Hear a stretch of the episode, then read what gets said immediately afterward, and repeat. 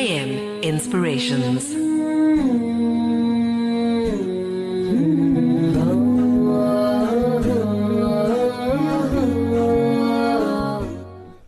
As we're nearing the month of Ramadan, let us remind ourselves as to what this month really means to us.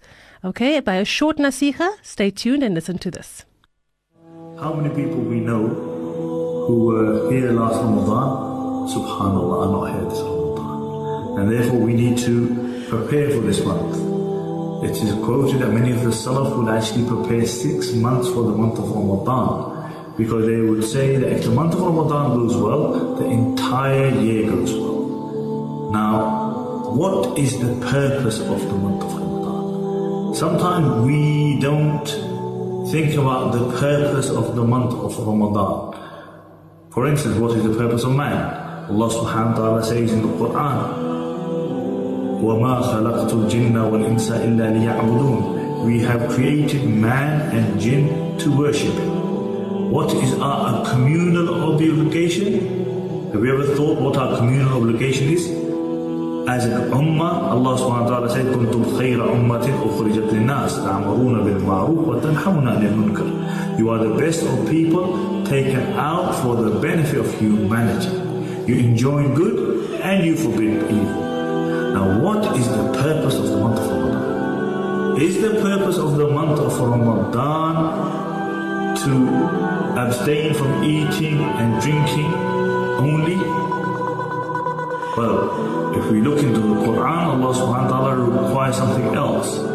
We, Allah subhanahu wa ta'ala said that fasting has been prescribed upon you, like it was prescribed upon those who came before you. Why? That you attain.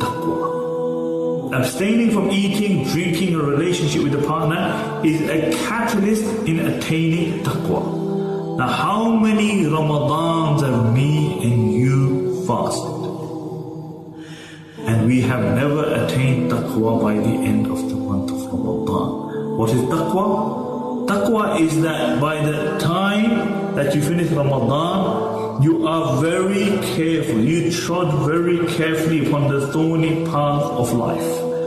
That is the purpose of the month of Ramadan. That we, be, by the end of the month of Ramadan, we become people of taqwa. And therefore, whilst we fast, whilst we abstain from eating and drinking, we also abstain from all those things which Allah subhanahu wa ta'ala has made haram.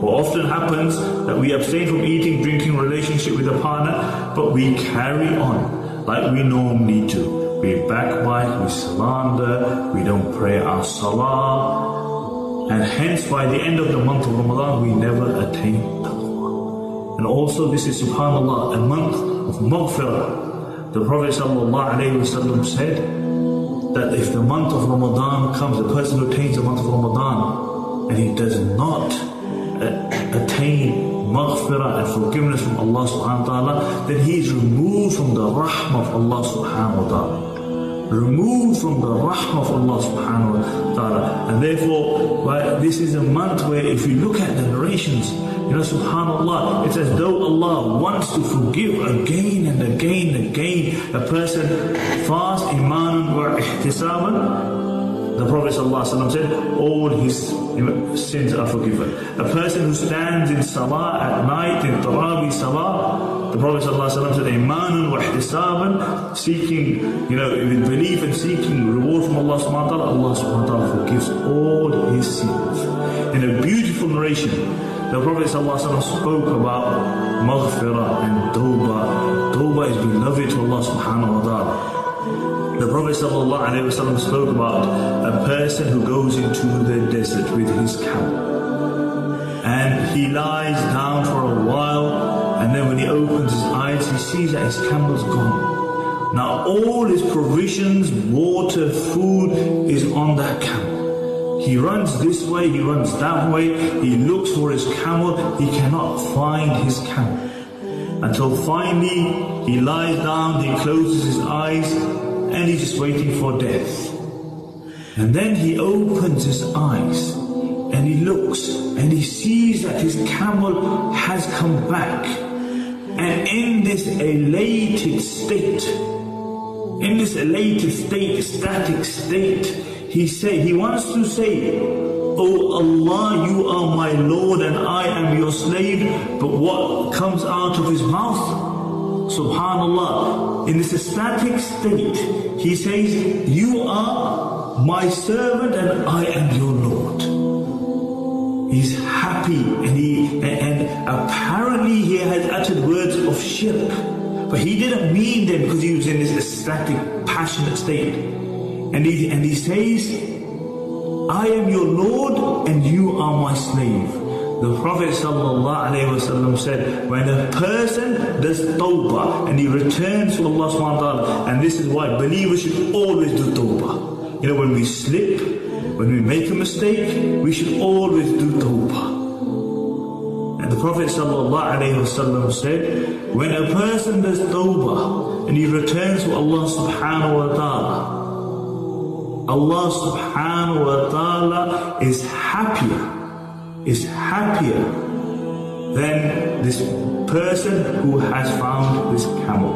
May Allah subhanahu wa ta'ala make the month of Ramadan a month of barakah for us, a month of maghfirah, a month of rahmah. May Allah subhanahu wa ta'ala save you from the fire of Jahannam. And may Allah subhanahu wa ta'ala keep us united in the dunya and reunite us in Jannah for those. Assalamu alaikum.